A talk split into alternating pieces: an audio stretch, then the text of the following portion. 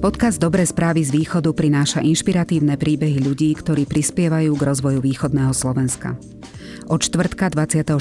februára 2022 je však veľmi náročné priniesť nejaké dobré správy z východu. 24. februára Rusko napadlo Ukrajinu a svet sa z noci na deň zmenil. Z našej východnej hranice sa stala brána pre ľudí utekajúcich pred vojnou a tým, čo vojna so sebou prináša. Do dnešného dňa cez ňu prešlo 128 tisíc utečencov. Mnohí pokračujú ďalej, mnohí tu hľadajú útočisko.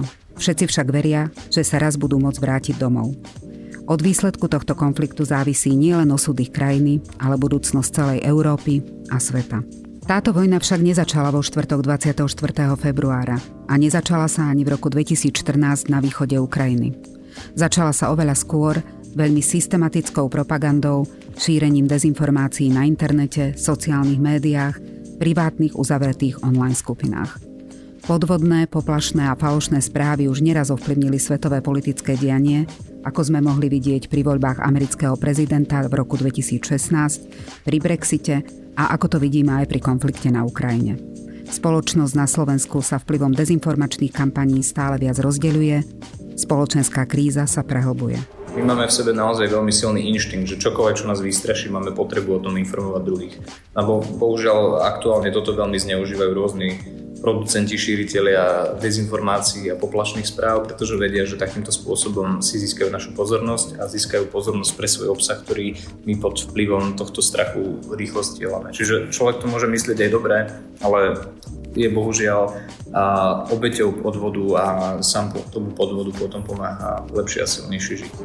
V tomto špeciálnom diele podcastu Karpatskej nadácie neprinesieme dobré správy z východu. Urobíme niečo iné. Pozrieme sa na najčastejšie falošné správy a tvrdenia spájané s vojnou na Ukrajine, povieme si, ako rozoznať falošný obsah a ako sa mu brániť. Pozrieme sa na to spoločne s človekom, ktorý celý život bojuje s dezinformáciami, hoaxami a propagandou. Volám sa Laura Dittel, som riaditeľkou Karpatskej nadácie a mojím hostom je Tomáš Kryšák. Tomáš pracoval v nadácii otvorenej spoločnosti, stojí za projektom Sebavedomé Slovensko, adminuje mnohé skupiny a platformy na sociálnych sieťach a pracuje v technologickej firme Gerolata Technologies, ktorá sa zameriava na analýzu dát a boj proti dezinformáciám. Tento rozhovor robíme výnimočne online. Vítaj Tomáš. Ahojte, dobrý deň. Dnes je 13. deň od vypuknutia vojny na Ukrajine, ktorej následky sú už teraz katastrofálne. Aj preto by sme prvé dve tvrdenia ani nemali vysvetľovať, ale predsa. Prvé tvrdenie, Rusko napadlo Ukrajinu, lebo ide o mierovú vojenskú operáciu, ktorá má demilitarizovať a denacifikovať Ukrajinu. Toto je lož, obrovská veľká lož, ktorou Rusko ospravedlňuje to, čo robí a v podstate je to narratív, ktorý vidíme napríklad e, naprieč sociálnymi sieťami, ktorý sa divoko šíri ako oheň cez rôzne trolie skupiny, trolie účty a rôzne stránky s pofiderným, ak nefalošným obsahom. A tento obsah sa vlastne, tá, tento, tento príbeh Rusko buduje vlastne už 8 rokov a on sa začína niekde v roku 2013, kedy sa Ukrajina snažila uh, dostať uh, bližšie k západu cez asociačnú dohodu. No ale to sa nepačilo Putinovi, ktorý vtedajšiemu prezidentovi nariadil, aby túto dohodu zamietol a následoval vlastne Majdan, kedy sa Ukrajinci rozhodli, že veci vezmu do svojich rúk a protestami si jednoducho vybili uh, zmenu vlády. No a následne po nej sa Putin uvedomil, že stráca kontrolu nad Ukrajinou, ktorá mu vtedy tak predtým ešte lojálne slúžila cez rôznych bábkových politikov. No a vtedy začal vlastne robiť tie svoje hybridné operácie, ktoré smerovali k tomu, že vysielal také kontingenty 30 a viac vyšportovaných mladých mužov do rôznych oblastí nielen do oblasti Donetskej, Luhanskej republiky, ale napríklad aj do Odesy a do iných veľkých miest, do Charkova. A vlastne títo muži tam chodili s tým, aby rozputali medzi ľuďmi ne, nepokoje, aby apelovali na ruskojazyčnú menšinu a žiadali, aby sa a, tieto regióny odpojili, aby sa zmenila vláda v Kieve, aby zastavili tých nacistov. A z tohto, čo vlastne v, to, v takom úplne malom začal Putin v tom období robiť, sa eventuálne vyvstávala vlastne veľká vojna, ktorú vidíme dnes. Takže mm, toto tvrdenie, čo si prečítala, je jednoznačne falošné. Bolo falošné celé tie roky a je falošné hlavne teraz, keď vidíme, že po 24. februári 2022 Rusko bez akéhokoľvek dôvodu agresívne, zločine zautočilo na Ukrajinu a spôsobuje tam obrovské zločiny a škody na ľudských životoch, na ich dušiach, na ich majetkoch, na ich rodinách, na všetkom, čo im je drahé. Prečo Putin napadol Ukrajinu? Vieme odpoveď na túto otázku? A na túto otázku odpovedá myslím, že veľa historikov, veľa politologov, veľa bezpečnostných expertov a oni vlastne roky upozorňujú, že Putin minimálne smerom dovnútra k ruskému obyvateľstvu dlhodobo komunikuje, že chce vybudovať nové veľké Rusko. On v podstate rozmýšľa o dejinách tak, že najväčšou tragédiou 20. storočia nebola prvá alebo druhá svetová vojna, ale bol to rozpad Sovietskeho zväzu. Toho veľkého zločinného impéria, ktorého on bol súčasťou ako agent tajnej služby KGB. A on sníva o tom, že pomôže vybudovať znovu tú ríšu, ktorá vtedy zanikla.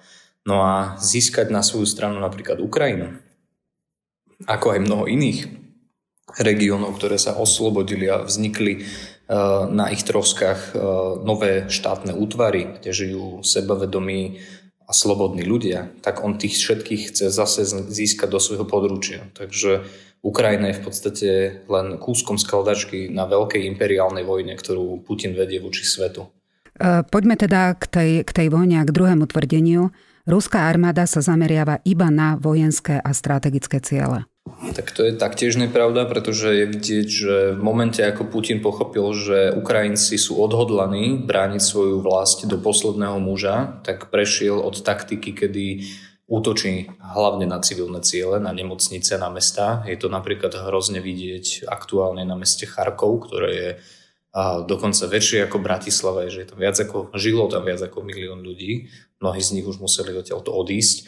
Sú tam bombardované civilné ciele, ruské jednotky, keď sa dostanú do úzkých, keď sa potrebujú uh, spamätať, oddychnúť si a podobne, tak svoje stroje napríklad bez váhania uh, skrývajú v uh, blízkej uh, vzdialenosti od civilných objektov, aby aj keď napríklad na nich Ukrajinci zautočili, tak sa uh, zaštitujú uh, vlastne civilnými uh, štítmi. Uh, bombardujú nemocnice, bombardujú školy, bombardujú ciele, ktoré vedia, že sú uh, naplnené civilistami, ktorí sa proste skrývajú pred uh, šialenstvom tejto vojny a napadajú dokonca tak kľúčovú infraštruktúru, ako sú jadrové elektrárne. Takže je naozaj uh, ďaleko, ďaleko od pravdy čokoľvek, čo zaznie na adresu ich vojakov, tých, tých zločincov, že, že oni si vyberajú len vojenské cieľe. To nie je pravda. V momente, ako zistili, že nemôžu vojensky vyhrať, tak začali robiť teror na civilistoch. Na internete sa dokonca objavujú videá a komentáre, že na Ukrajine sa nič také nedeje a že všetky vojenské správy sú z iných konfliktov alebo že sú to nejaké zábery z točenia filmov. No to je v podstate, dá sa povedať, že súčasť tej hybridnej vojny. A oklamať obyvateľstvo a vystavať falošný príbeh, pocit, že to, čo sa deje, sa v skutočnosti nedeje všetko je úplne inak Rusi sú v tomto majstri celé dekady, zdokonalujú vlastne veci, ktoré ich predkovia počas studenej vojny realizovali v rámci aktívnych opatrení.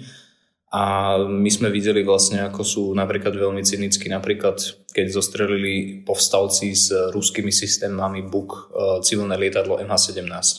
Vtedy sa vlastne týmto úlovkom samotní povstalci pochválili na Twitteri pozovali pri hračkách e, zabitých detí, ktoré leteli v tom lietadle a podobne, ale následne, keď dostali vlastne odvelenie upozornenie, že vy blázni, čím sa to chválite, že toto, toto je pre nás zlá reklama, toto bude pre nás negatívne, tak tie tweety vymazali. A v podstate hneď potom začali všelijako mlžiť, že v skutočnosti to lietadlo zostrelili uh, Ukrajinci, v skutočnosti to lietadlo explodovalo, lebo tam na ňom, ja neviem, bol terorista, ktorý mal pri sebe bombu, v skutočnosti sa stalo niečo úplne iné.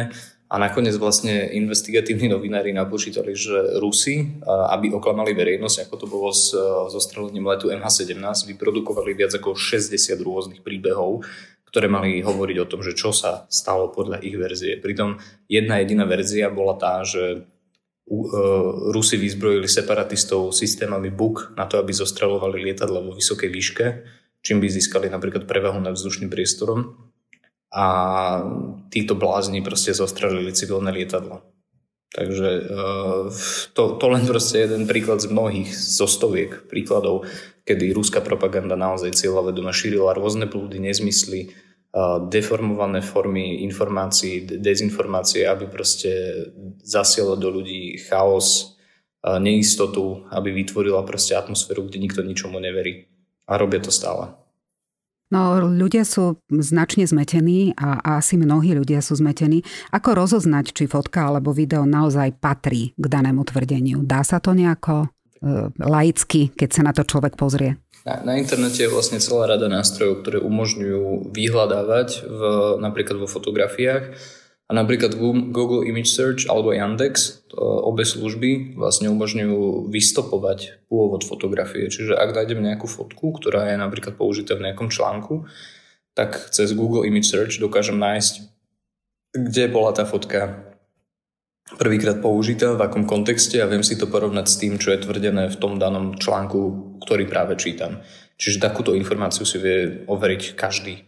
Čo sa videí týka, tak ten systém overovania je veľmi podobný. Stačí si vlastne urobiť screenshot z takéhoto videa a zamerať sa proste tiež na to, že či takýto screenshot nebol použitý niekde inde, či to vlastne koreluje s tým, čo sa aktuálne deje a takoto, uh, povedal by som, že jednoduchú investigatívu dokáže každý, ale ešte lepšie je, keď sa vlastne ľudia budú viac a viac obrácať napríklad na profesionálnych investigatívcov, napríklad na Bellingcat a podobné zdroje, ktoré sa častokrát venujú práve tomu, že rôzne videá, rôzne obsahy dokážu veľmi rýchlo identifikovať, verifikovať, zistiť ich pravosť a tak ďalej a vnesú vlastne tak trochu svetla a istoty do vedomia ľudí.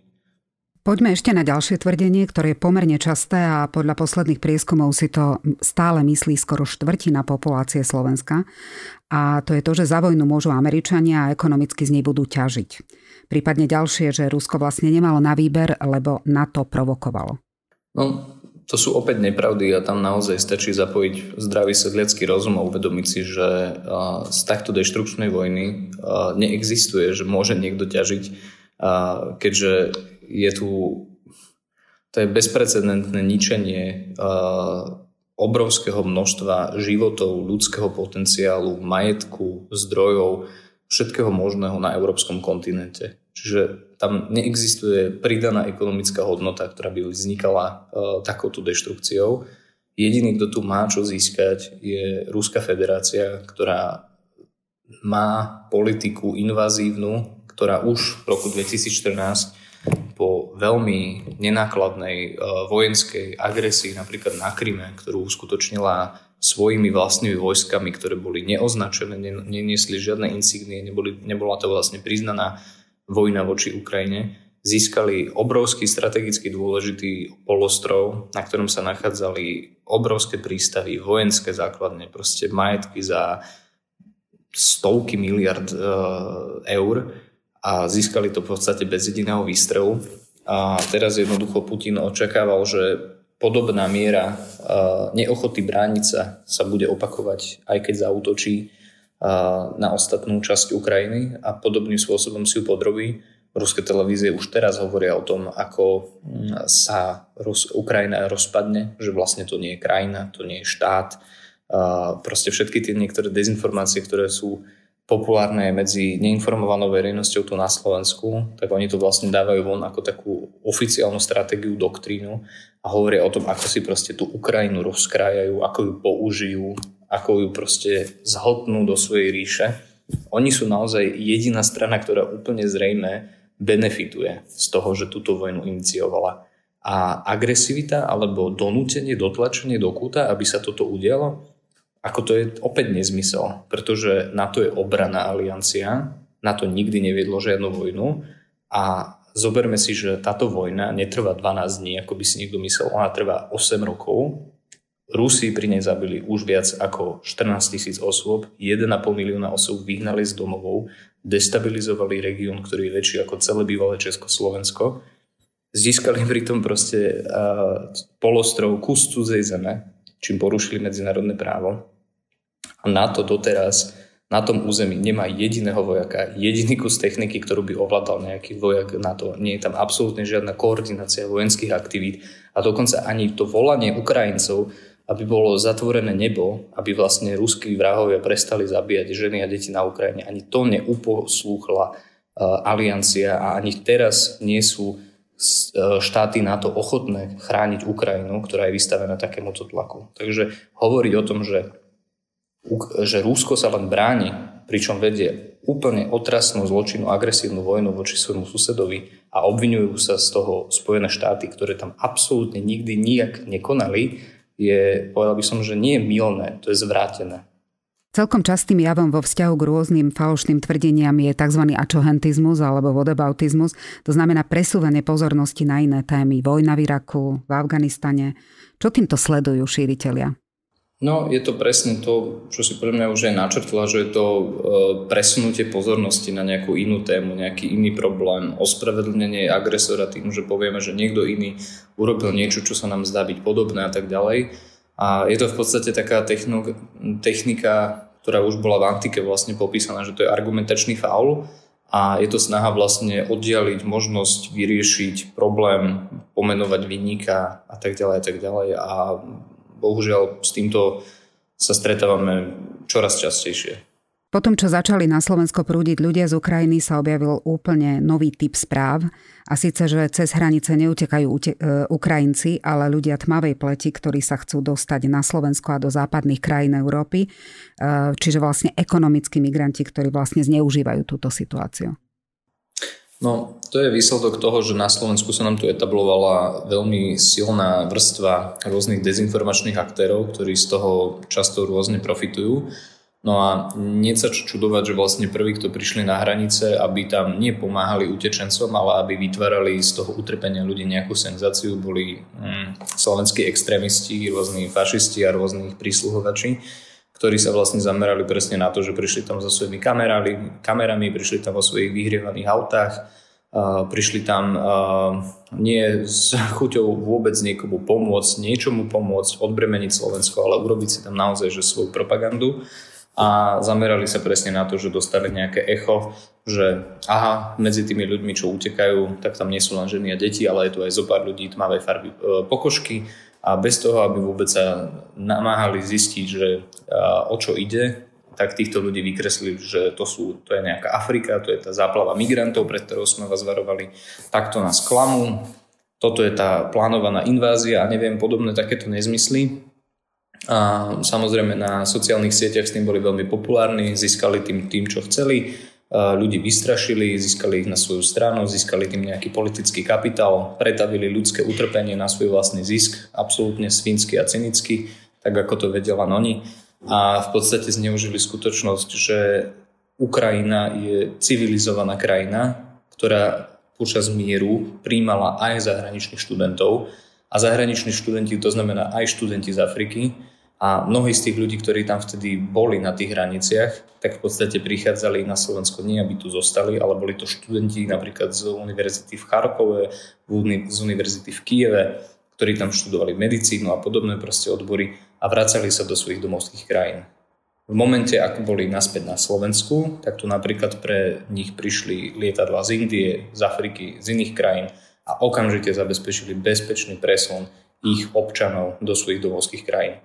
O tom už samozrejme títo cynickí manipulátori, ktorí tam prišli vyrábať senzáciu, neinformovali. Informovala o tom policia Slovenskej republiky a pre mňa osobne je to vlastne podpis toho, že títo odporní, cynickí ľudia, ktorí sa v podstate zviditeľňujú a živia tým, že len v tejto spoločnosti tvoria lži a rozdelujú spoločnosť a robia si na tom naozaj že veľmi dobrú, dobre zaplatenú kariéru.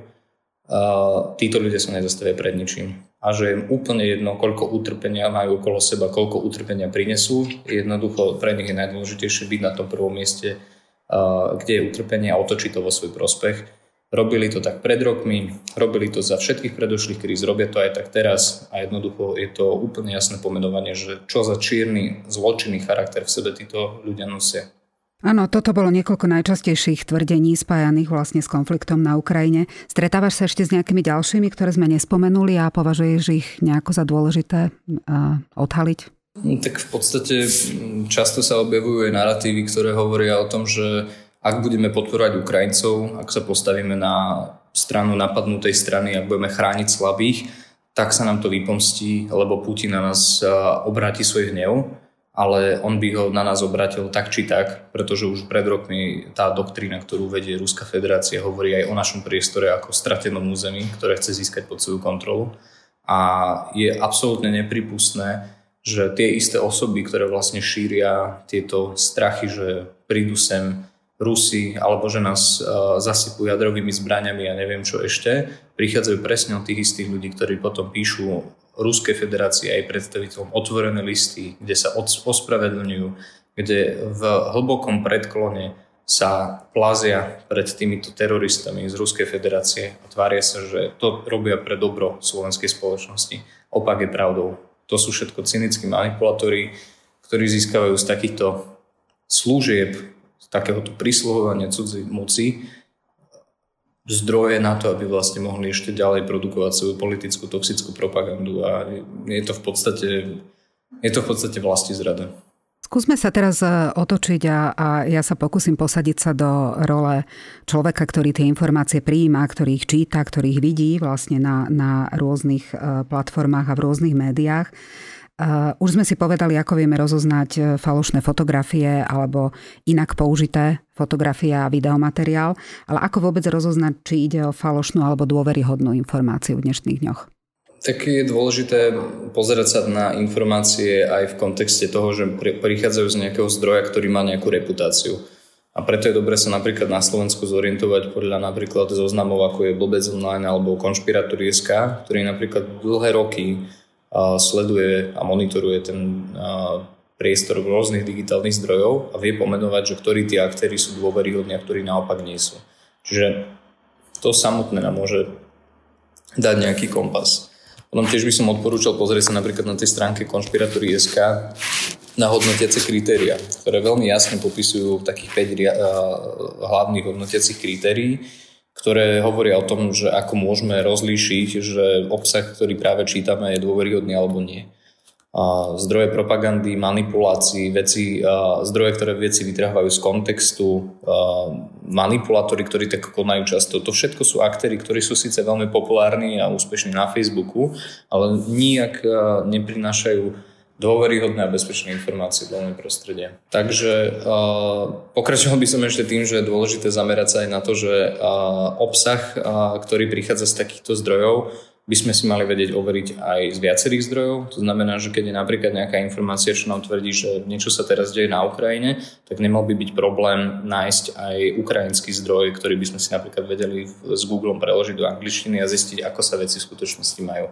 Čiže je možné využiť proste viacero takýchto technických e, riešení, ale tiež je dôležité vlastne pracovať so s vlastným vedomím a dá sa povedať, že je dôležité byť e, opatrný, skeptický a nie všetky informácie okamžite brať, že takto sa dejú, takto sa stali a sám seba sa pýtať, že či táto informácia nie je príliš dobrá na to, aby bola pravda, alebo či táto informácia korešponduje s tým, čo mám zažité vo svojom osobnom živote, vo svojej realite, či sa úplne nevymýka tomu, čo sa deje.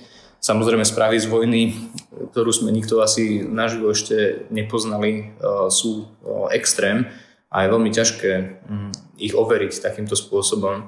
Ale aj tu vlastne môžeme jasne vidieť, že keď napríklad rúska propaganda tvrdí nezmysly, že ukrajinskí vojaci niekde ukrižovali chlapčeka pred očami ich matky a takéto veci, tak je dobré sa napríklad pozrieť napríklad na stránky, ktoré sa venujú odhalovaniu rôznych lží a tie dokážu popísať, že Napríklad aj v tomto prípade ten ukrajinský chlapček nikdy neexistoval, že si ho vymyslela ruská propaganda, separatisti. A dokonca ešte aj keď tam bola mm, reportérka, ktorá vlastne sa snažila od miestnych tej oblasti zistiť, že čo sa stalo, tak zistila, že vlastne nikto tú matku ani nepozná, toho chlapčeka nikto nepozná. A zrazu zistia, že, že ľudia aj v tom samotnom regióne vlastne veria na nejaký mýtus, ktorý je vystavaný okolo vymyslenej postavy a vôbec im nevadí, že nevedia Eh, v komunite 200 ľudí, kde každý každého pozná identifikovať, že no, tak, kto je tá rodina, ktorej sa stala taká strašná tragédia. Takže tých, tých spôsobov, ako sa dopracovať pravde, je naozaj mnoho.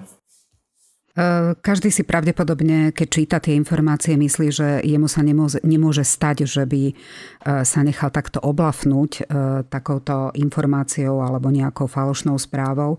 Skúsme si možno na nejakom konkrétnom prípade vysvetliť, ako funguje takéto spracovávanie konzumenta informácií na, na internete. Je možné načrtnúť nejaký taký typický model, prípadne z opačnej strany, že na čo sa namotávajú týchto, títo ľudia a pri akých typoch informácií to začína? Najčastejšie sú ľudia oklamaní tak, že im vlastne dodaná informácia, ktorá má nejaký ostrý emocionálny náboj. Hej, že buď ich veľmi vystraší, buď ich veľmi nahnevá a v podstate to spôsobí to, že človek ako keby tú informáciu e, rýchlo, impulzívne spracúva len svojim, svojou amygdalou, tzv. jašteričím mozgom, ktorý je zodpovedný za prežívanie tých emócií. No a vtedy tá informácia vlastne ako keby ne, neprenikne do tých vyšších vrstiev mozgu, šedej kôry mozgovej, kde prechádza uh, racionálny proces uh, identifikovania a vôbec verifikácie, potvrdenia informácie. Čiže uh, mnoho tej propagandy je naskôr takej emotívne, pretože ona naozaj počíta s tým, že človek je v podstate častokrát kognitívne mm, slabý alebo respektíve nie, nie každý je tak kognitívne vytrenovaný, aby dokázal tieto emocionálne manipulácie rýchlo rozoznať a vedeli, vedeli mu dolať. A naopak človek je emocionálny, emocia ním prejde a až potom neskôr, keď tú emociu prežije, tak si vlastne spätne racionalizuje, že čo si vlastne o to myslí a keď sa napríklad e, stotožňuje s tou emóciou hnevu a podobne, tak jednoducho pre neho budú objektívne len tie informácie, ktoré korelujú e, s tým prežívaním. Takže môže si potom cieľa vedome už len vyberať napríklad tie narratívy propagandy. Takže to je taký proces, ktorý má nejaký začiatok a potom sa už vlastne iba na seba nejako tie procesy cyklia. Podľa toho, čo hovoríš, sme všetci potenciálne terče a na každého z nás tieto nebezpečenstva vlastne číhajú, ak len nežijeme niekde v izolácii, že sme sa odstrihli teda od internetu. Je možné povenovať tých, ktorí sú možno viac zraniteľní, náchylní stať sa obeťou dezinformácií? V podstate sme nachylní všetci a sme veľmi nachylní aj práve v tejto dobe, ktorá naozaj produkuje veľa dôvodu pre strach a úzkosť z tej neistej doby, ktorú prežívame, nielen po pandémii, ale aj teraz počas tejto vojny.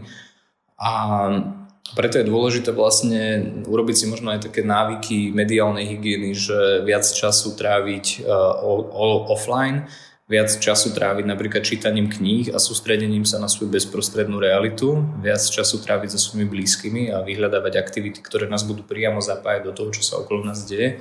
A ak sa chceme vlastne ďalej dozvedať o tom, čo sa deje vo svete, tak to robiť napríklad v dopredu e, vyhradenom čase. Že každý deň si poviem, že a teraz je to pol hodina, kedy idem absorbovať proste nejaké informácie, otvorím si noviny, zapnem si správy, a budem si čítať nejaký článok a podobne, ale inak by sme mali mať tak zdravo naporciované, že ten čas primárne rieši, e, trávime s rodinou. A napríklad nerobiť také veci, čo vidím napríklad na detských ihriskách, že rodičia síce idú s deťmi von a hrajú sa s nimi, ale sú zároveň na telefóne a deti im bežia proste e, pod nohami a nedochádza k tam nejakej interakcii. Čiže je dôležité aj počas toho, aké máme napäté obdobie, e, vedieť si tieto veci vyhradiť, nejako ohraničiť a tiež potom vlastne, keď sa im venujeme, tak mať nejako jasne zadaný účel, že ja si poviem, že OK, tak idem vytvoriť pár príspevkov, ktoré pomôžu ľudí e, vyznať sa v tom, že ako môžu napríklad aktuálne pomôcť vo svojom okolí, či už druhým, alebo ľuďom z Ukrajiny, alebo, alebo čomukoľvek, tak to tiež urobím proste s nejakým cieľavedomým cieľom počas nejakého časového rámca, ale nebudem sa proste tomu venovať tak, že to pôjde na úkor môjho zdravia, mojich síl a tak ďalej. Čiže všetko mať ako keby takto nadavkované. Ono to znie ako veľmi dobrý recept, napriek tomu vieme, že e, sú medzi nami ľudia, ktorí sú frustrovaní, nahnevaní, e, majú, majú rôzne, rôzne situácie okolo seba. E, možno sa ešte na chvíľočku vrátim práve k tomu, že prečo majú bežní ľudia potrebu šíriť neoverené informácie alebo dokonca nenávisné správy a komentáre. Takéto prilievanie oleja do ohňa. Pre, prečo to robia? Čoho je to dôsledok? Je to, je to proste taký inštinkt, ktorý máme odvodený od nášho od našich predkov, lebo v podstate na to, aby človek prežil, tak sa musel spoliehať na svoje okolie, ale zároveň bol sám proaktívne zodpovedný za svoje okolie. To znamená, že keď napríklad získal nejaký impuls, ktorý ho vystrašil, tak okamžite o tom začal informovať ostatných okolo seba, aby ak sa nezachráni on, tak sa zachráni aspoň ostatní. Čiže my máme v sebe naozaj veľmi silný inštinkt, že čokoľvek, čo nás vystraší, máme potrebu o tom informovať druhých. Lebo bohužiaľ aktuálne toto veľmi zneužívajú rôzni producenti, šíriteľia dezinformácií a poplašných správ, pretože vedia, že takýmto spôsobom si získajú našu pozornosť a získajú pozornosť pre svoj obsah, ktorý my pod vplyvom tohto strachu rýchlo stielame. Čiže človek to môže myslieť aj dobre, ale je bohužiaľ a obeťou podvodu a sám tomu podvodu potom pomáha lepšie a silnejšie žiť. Skúsme sa pozrieť e, na to očami tých ľudí, ktorí chcú robiť naozaj dobré veci v tom online priestore. Má zmysel na hoaxy a nenávistné komentáre nejako reagovať? A určite áno. A v podstate je to presne tak, že zlo zvíťazilo vtedy, keď dobrí ľudia nerobia nič. Takže je dôležité e, chápať, že ja prinášam do toho priestoru informácie taktiež, mám tiež nejakú svoju zodpovednosť. Tá zodpovednosť je na každom z nás.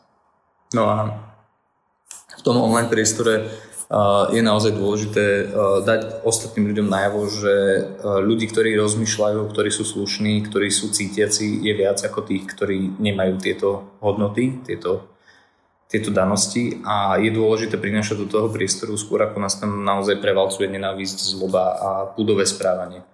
Čiže je veľmi dôležité v tom priestore byť aktívny, ale aktívny tým dobrým spôsobom. Niektoré krajiny začali blokovať niektoré webové stránky, ktoré šíria dezinformácie a hoaxy. Na Slovensku e, najprv vznikla legislatíva, ktorá umožní vlastne tieto stránky vypínať. E, e, je to vlastne tiež jedna z ciest, to môže robiť štát. Čo môžu robiť napríklad občianské iniciatívy, ktoré stoja za rôznymi platformami? Čo môžu robiť bežní ľudia na internete, na sociálnych médiách každý deň? Bežní ľudia sa môžu organizovať v skupinách, ako je napríklad Som tu alebo Dobre a môžu vlastne ten svoj osobný potenciál využiť na to, že budú prinášať kolektívne slušnosť a faktické názory do diskusných príspevkov, kde takéto informácie chýbajú. Čiže bežní ľudia by sa mali, takto poviem, že socializovať s inými, ktorí majú podobné cnostné ciele a vytvárať proste takýto takýto prúd dobrých činov v digitálnom alebo aj offline prostredí a spoločne proste hľadať silu na to pretaviť tú našu momentálne problematickú a zlú realitu na nejakú lepšiu podobu. A ako môže každý z nás, bežný občania a občianky, pomôcť teraz Ukrajine? Ja napríklad uh, robím všetko preto, aby som predišiel vplyvu ruskej propagandy na našu spoločnosť. Šírim aj dobré správy z toho, čo sa deje aj stále tam, vo vojnou zmietanej Ukrajine, ale aj o tom, čo sa deje u nás. A snažím sa ľudí upozorniť aj na to, akými rôznymi spôsobmi môžu podporiť občianske organizácie, ktoré napríklad pomáhajú utečencom, motivovať ľudí byť nápomocní utečencom, ktorí sú už naozaj že viac ako 100 tisíc na Slovensku a sú v našich uliciach a mestách. A naozaj byť tým dobrým človekom, ktorý keď ukáže to dobro, tak to dobro sa okolo neho začne smutňovať aj v konaní druhých ľudí. Tí, ktorí nás počúvajú, sa môžu opýtať, prečo mám veriť práve tomu, čo teraz hovorí Tomáš Kryšák. Čo ak sú tieto tvrdenia hoaxy? Myslím, že byť dobrý človek a očakávať, eh, že moje dobré konanie sa pretaví dobre skutky, ktoré vytvoria lepšiu realitu v našej bezprostrednej blízkosti, určite hoax nie je. Je to len eh, sumár mojich životných skúseností, ktoré som nadobudol aj vďaka tomu, že mám svoju skúsenosť s občianským sektorom a s tým, že je tam kopec dobrých motivujúcich ľudí, ktorí naozaj idú príkladom a ja vnútorne vidím, že Slovensko je veľmi dobrou krajinou, veľmi dobrých ľudí a máme na to, aby sme zvládli aj túto krízu a pomohli núdznym a pomohli tak aj sebe vidieť to svetlo v nás. Dnes som sa zhovárala s Tomášom Kryšákom, odborníkom na dezinformácie v online priestore. Ďakujem, že si si napriek skutočne hektickej dobe našiel čas na rozhovor. Ďakujeme ja, všetko dobré. Dezinformácie, hoaxy, propaganda sa stali účinným nástrojom pre šírenie rôznych, viac či menej nevhodných obsahov. Väčšina z nich veľmi nepriaznivo vplýva na spoločenskú situáciu, niektoré sú však priamo nebezpečné a vedú k veľmi nepríjemným následkom. Aj u nás rozdeľujú spoločnosť, robia nás slabšími a zraniteľnejšími. Nádejou pre nás sú iniciatívy, ktoré pomáhajú odrádzať od týchto obsahov aspoň časť verejnosti a znižovať tak mieru šírenia dezinformácií. Ideálnym riešením by bola európska legislatíva, ktorá by pristúpila k aktívnejšej regulácii mediálneho prostredia a postavila by sociálne médiá na úroveň tých klasických. Ostáva dúfať, že tragické udalosti posledných dní tento proces urýchlia.